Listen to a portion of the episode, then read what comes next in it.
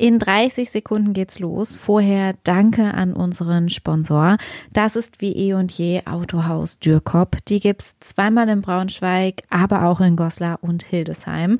Falls ihr auf der Suche nach einem neuen Opel, Peugeot, Fiat oder zum Beispiel Kia seid, ist Dürkop ein Top-Ansprechpartner. Die haben immer wieder gute Gebrauchte im Angebot, aber auch spannende Neuwagen. Ich liebe ja zum Beispiel den Opel Astra, aber auch den Corsa Electric. Schaut da also gerne mal vorbei vorbei auf dürkop.de, Dürkop mit UE. Hey, schön, dass ihr wieder dabei seid bei 5 nach 5, eurem Nachrichtenpodcast der Braunschweiger Zeitung. Heute ist Donnerstag, 26. Oktober und euer News-Update bekommt ihr heute wieder von mir, Celine und Stine. Hi. Und das sind heute unsere Themen. Erste Pressekonferenz mit neuem Trainer bei Eintracht Braunschweig und Eintracht Braunschweig bekommt Zuwachs beim Spielerpersonal. Und ein illegaler Hundewelpentransport bei Peine wurde gestoppt. Ja, mit uns sitzen hier unsere beiden Sportkollegen Tobi und Leo. Ihr kommt gerade äh, von der ersten Eintracht-Pressekonferenz mit Trainer Marc Pfitzner. Wie war es denn? Ja, moin Celine. Äh, ja, Marc Pfitzners äh, Debüt als Profitrainer steht kurz bevor. Es kribbelt bei ihm, hat er gesagt. Äh, das Eintrachtstadion kennt er natürlich in- und auswendig als, als langjähriger Eintracht-Akteur. Er übernimmt die Truppe jetzt natürlich in einer prekären Phase. Unter der Trainingswoche hat er erstmal versucht, da auch ein bisschen Lockerheit reinzubringen. Ähm, die Mannschaft ist Tabellenletzter mit nur fünf Punkten, da verkrampft man dann durchaus. Deshalb hilft das sicherlich ein bisschen. Allerdings hat er natürlich auch gesagt, dass das keine Spaßveranstaltung ist und äh, ihm und natürlich auch der Mannschaft bewusst ist, dass sie, wo die, wo die Mannschaft aktuell steht. Ähm, ja, erstmal ist vorgesehen, dass er das Team für zwei Spiele übernimmt. Ähm, als Interimstrainer länger darf er auch im Moment nicht, weil er noch keine Fußballlehrerlizenz hat. Ja, man darf gespannt sein. Ähm, das Publikum wird sicherlich positiv auf ihn reagieren. Der ist im Braunschweig ein Name, der hat Legendenstatus. Ja, Flutlichtspiel, Freitagabend. Was will man mehr? Seit gestern steht ja auch fest, dass Eintracht Braunschweig auch im bei den Spielern noch äh, Unterstützung bekommt. Und zwar verpflichtet Eintracht Eisen Ermin. Eisen Ermin Bicakcic, das genau. ist völlig richtig. Auch der, auch der ist im Braunschweig natürlich kein Unbekannter. Der war Teil der Mannschaft, die äh, nach 28 Jahren Abstinenz wieder den Sprung in die Bundesliga geschafft hat. Im Jahr 2013 war das. Und in der Zeit hat er wahrscheinlich ungefähr genauso viele Gegenspieler abgegrätscht wie sein jetziger Chef Marc Fitzner. Ähm, man muss jetzt sehen, inwiefern er sportlich helfen kann. Der hat neun Jahre in Hoffenheim gespielt, in der Zeit nur, ich glaube, knapp 150 Spiele gemacht, was für so einen Zeitraum nicht viel ist. Der wurde immer wieder von Verletzungen heimgesucht. Seine letzte Partie über 90 Minuten hat er vor ungefähr drei Jahren bestritten. Oh krass. Das ähm, er war jetzt auch ablösefrei, das heißt, er kommt nicht aus dem Wettkampfbetrieb. Ähm, da muss man jetzt erstmal gucken. Er selber sagt natürlich, er sei fit. Ähm, Marc Fitzner hat jetzt gesagt, ähm, was Mentalität angeht, macht ihm keiner was vor. Jeder kennt ihn in Braunschweig. Ähm, inwiefern er sportlich helfen kann, wie gesagt, muss man erstmal sehen. Ähm, Fitzer hat auch gesagt, sie wollen ihn natürlich nicht verheizen. Aber ähm, der wird halt auch neben dem Platz helfen mit seiner Erfahrung, mit seiner Einstellung und ähm, wie es dann im Laufe der Saison sich zeigen wird. Ich meine, wenn der fit ist, dann hat er auf jeden Fall das Potenzial in der zweiten Liga zu spielen. Noch dazu muss man sagen, dass Eintracht dadurch natürlich innerhalb von wenigen Tagen jetzt das zweite Mal den Emotionshebel betätigt hat, auch für die Fans, die ja zuletzt so ein bisschen resigniert haben. Erstmal mit der Verpflichtung von Fitzner als Trainer und jetzt mit einem mit einer anderen ehemaligen oder eine Ikone bleibt mir ja immer, also mit einer mit einer anderen Eintracht-Ikone. Ähm, das wird bei den Fans vielleicht auch nochmal für einen Push sorgen. Und man muss eben noch dazu sagen, dass das Risiko für Eintracht jetzt mit dieser Verpflichtung überschaubar war. Wie gesagt, er war vereinslos, man musste keine Ablösesumme bezahlen, auch das Gehalt wird sich vermutlich in Grenzen halten ähm, im Moment. Ähm, ja, und sportlich kann er helfen, wenn er fit ist. Das wird sich, wie gesagt, zeigen. Und wenn man so einen Spieler dann, ich sag mal, für einen schmalen Euro bekommen kann, ähm, wenn man das im Profifußball sagen kann, dann ähm, macht man das. Also würdest du sagen, wenn er fit ist, ist er ein Spieler, der den Unterschied macht? Ja, den Unterschied machen ist immer so eine Sache. Ähm, das finde ich immer schwierig. Ähm, wie gesagt, man muss jetzt erstmal schauen, wie der, wie der wieder reinkommt. Ähm, aber er ist, wenn er fit ist, sicherlich ein Spieler, der helfen kann, gerade der Defensive, die zuletzt doch ähm, ziemlich arg gewackelt hat. Okay, danke, Tobi. Es ist ja so einiges los bei Eintracht diese Woche. Nach dem Trainerauswurf werden Fanstimmen laut. Sie fordern unter anderem den Rausschmiss von Sportgeschäftsführer Peter Vollmann und Leo von Sportchef zu Sportchef. Hey, starke Überleitung. Äh, wieso hält Eintracht dennoch an ihm fest? Ja, also erstmal nicht nur Fankreise fordern das ähm, und das ist auch jetzt nicht ähm, das erste Mal, dass es gefordert wird. Also Peter Vollmann steht hier gefühlt seit Amtsantritt irgendwie vor viereinhalb Jahren in der mhm. Kritik und hat erst einmal natürlich eine Trainerbilanz vorzuweisen, die nicht gut ist. Also als klar Geschäftsführer musst du deine Trainer, die müssen funktionieren und er hat jetzt in viereinhalb Jahren, glaube ich, mit Fitzner nun den sechsten Trainer. Und da muss man auch nochmal rausrechnen, Michael Schiele war zwei Jahre da. Das heißt, die anderen, die da gewesen waren, waren halt auch nur kurz und da auf dem Sprung. Und entsprechend ist, sein, ist er eben auch intern angeschlagen. Also auch in den Gremien wird diese Personalie natürlich kontrovers diskutiert und man wägt ab, welche Argumente sprechen für Vollmann, welche sprechen gegen ihn. Und aktuell überwiegen ganz offensichtlich noch diese Pro-Argumente. Er hat es auch immer mal geschafft, einen guten Kader zusammenzustellen. Er hatte zum Beispiel mit Schiele einen absoluten Volltreffer als Trainer.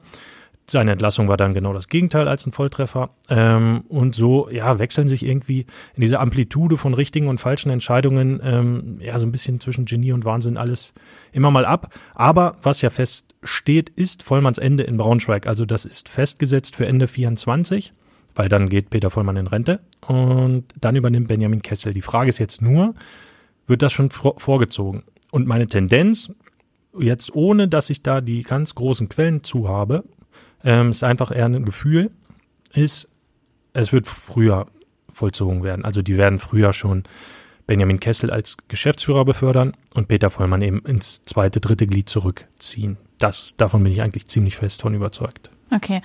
Alles genauere können ja unsere Hörerinnen und Hörer in deinem Artikel nachlesen. Den verlinken wir wie immer in den Shownotes. Und klar auch im Löwengebrüll-Podcast. Da genau, da habt ihr auch drüber gesprochen. Peter Vollmann auch ständigst gebraucht. Wer das Spiel der Eintracht gegen Düsseldorf morgen überträgt, das lest ihr bei uns auf der Webseite. Den Text verlinken wir euch auch. In Salzgitter hat jetzt eine Schulsozialarbeiterin Einblicke in den Schulalltag gegeben und verrät, dass sich in den letzten Jahren so einiges geändert hat. Die Probleme an den Schulen heutzutage haben es auf jeden Fall in sich. Da wird zum Teil sogar die Polizei eingeschaltet. Das liegt einerseits an den neuen Technologien, die es gibt, und andererseits aber auch an Social Media. Zum Beispiel, ich weiß nicht, wie es dir ging, aber einen Klassenchat auf WhatsApp hatten wir damals noch nicht. Nee. Also ich weiß, ich habe zur fünften Klasse mein erstes Handy bekommen. Das mhm. war dieses Nokia, wo man noch Snakes drauf spielen konnte. das konnte auch nur SMS und Anrufe für den Fall der Fälle halt. Wo man sich noch erschrocken hat, wenn man aufs Internet gekommen ja, genau. ist und dachte. nee, genau. Aber Richtige so Boomer hier. so lange ist es noch gar nicht her.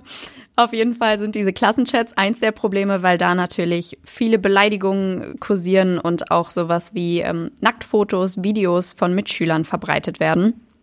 Bei sowas wird dann mittlerweile auch die Polizei hinzugezogen. Die müssen dann darüber aufklären, dass es sich bei sowas zum Teil auch schon um kinderpornografische Inhalte geht und die Weiterverbreitung eine Straftat ist und das den Kindern und Jugendlichen nochmal bewusst machen. Ja, die Schulsozialarbeiter müssen viele Einzelgespräche führen, machen Sozialtrainings, alles Mögliche. Und es sind echt äh, einige Baustellen, sowas auch wie, dass die Aufmerksamkeitsspanne sinkt. Man kennt es ja auch von sich selber so ein bisschen. Irgendwie hat, fällt es schwer, sich mittlerweile nur noch auf eine Sache für einen längeren Zeitraum zu konzentrieren. Zwischendurch klingelt dann mal das Handy oder man wird irgendwie abgelenkt oder man lässt einen Podcast wie fünf nach fünf nebenbei laufen. genau, aber das führt halt echt zu Problemen im Unterricht, dass die Aufmerksamkeit der Kinder einfach nicht mehr lange anhält und auch durch die versteckte Zuwanderung gibt es einfach viele Kinder und Jugendliche, die noch kein Deutsch sprechen und es gibt zu wenig Kapazitäten, um die Sprachförderung angemessen anzubieten. Außerdem sind auch Schwierigkeiten scheinbar, was die Selbstständigkeit betrifft. Ähm, zum Beispiel gibt es mittlerweile echt Kinder in der achten Klasse, die weder ihre Schuhe zubinden können noch die Uhr lesen. Naja, Lösung für die Probleme ist halt schwierig. Es braucht dafür einfach auch viel Personal. Aber an manchen Schulen, zumindest um gegen diese Probleme mit Social Media und so vorzugehen, wurde zumindest schon mal ein Handyverbot durchgesetzt. Den ganzen Artikel, den verlinken wir euch nochmal. Ich glaube, es ist auf jeden Fall lohnenswert, da mal reinzugucken. Seit 2019 wurden Energiewälder im Braunschweiger Stadtgebiet angelegt. Jetzt schießt der erste Energiewald mit 4000 Pappeln in die Höhe. Dieser steht am Rand von Geithilde. Es gibt aber auch noch andere Energiewälder, die in Braunschweig zu den Kurzumtriebsplantagen, so werden die genannt, zählen. Die bekannteste Plantage ist das Löwenlabyrinth im Westpark. Hier wächst Elefantengras. Stine, du weißt, was genau hinter diesen Wäldern steckt. Ja, genau. Das Labyrinth, was du gerade angesprochen hast, ist tatsächlich ein richtiger Besuchermagnet, aber die Intention dahinter war eigentlich eine andere. Und zwar sind das alles Teile eines Förderprogramms des Bundesumweltministeriums. 1,8 Millionen Euro Fördergelder sind da schon reingeflossen, um im Stadtgebiet 650 Bäume zu pflanzen, die Kohlendioxid binden und das Mikroklima verbessern. Da gehören eben auch diese Kurzumtriebsplantagen, schwieriges Wort, dazu. Das funktioniert dann zum Beispiel so, dass wenn das Holz dieser Pappeln und der Weiden verfeuert wird, also in Wärme und Strom dann umgewandelt, das passiert dann klimaneutral und das ist halt bei fossilen Brennstoffen wie Erdgas oder Kohle eben nicht der Fall. Und laut TU-Experten werden dadurch etwa 290 Tonnen Kohlendioxidemissionen pro Jahr eingespart. Die Bäume zum Beispiel in Geithilde und an der Helmstedter Straße, die werden voraussichtlich im Herbst oder Winter 24 oder 25 geerntet. Und man muss sich überlegen, die sind jetzt schon haushoch gewachsen. Also ich bin gespannt, wie die bis dahin aussehen. Und danach geht das Spiel dann halt wieder von vorne los und dann wachsen da die neuen Pappelwälder, die dann eben in ein paar Jahren wieder geerntet werden. Alles für ein klimafreundlicheres Braunschweig. Auch den Artikel, den verlinken wir euch wie immer in den Shownotes. Der Zoll in Braunschweig hat auf der A2 bei Peine einen illegalen Hundewelpentransport erwischt. Die Beamten kontrollierten einen Transporter aus Polen auf der Raststätte Zweidorfer Holz und fanden zehn Hundewelpen in vier Transportboxen. Eine Genehmigung für den Tiertransport hatte der Fahrer nicht. Auch das Fahrzeug war für diesen Transport nicht ausgelegt. Es fehlten zum Beispiel extra Belüftung und die Hundewelpen hatten auch keinen äh, Zugang zu Wasser. Und hinzu kommt, dass die Transportboxen auch noch viel zu klein waren. Also in einer Transportbox waren irgendwie bis zu vier Welpen drin, also alles viel zu klein und zu eng. Die Beamten stellten außerdem fest, dass die angeblich zwölf Wochen alten Tiere erst am Tag oder am Vortag der Abfahrt in Polen gegen Tollwut geimpft wurden und dadurch viel zu früh das Land verlassen haben. Sie hätten nämlich so sagt man, 21 Tage vor Ort bleiben müssen damit sie dann auch wirklich immun gegen Tollwut wären. Eine Tierärztin im Landkreis Peine hat daher eine Tollwut-Quarantäne im Tierheim Braunschweig angeordnet.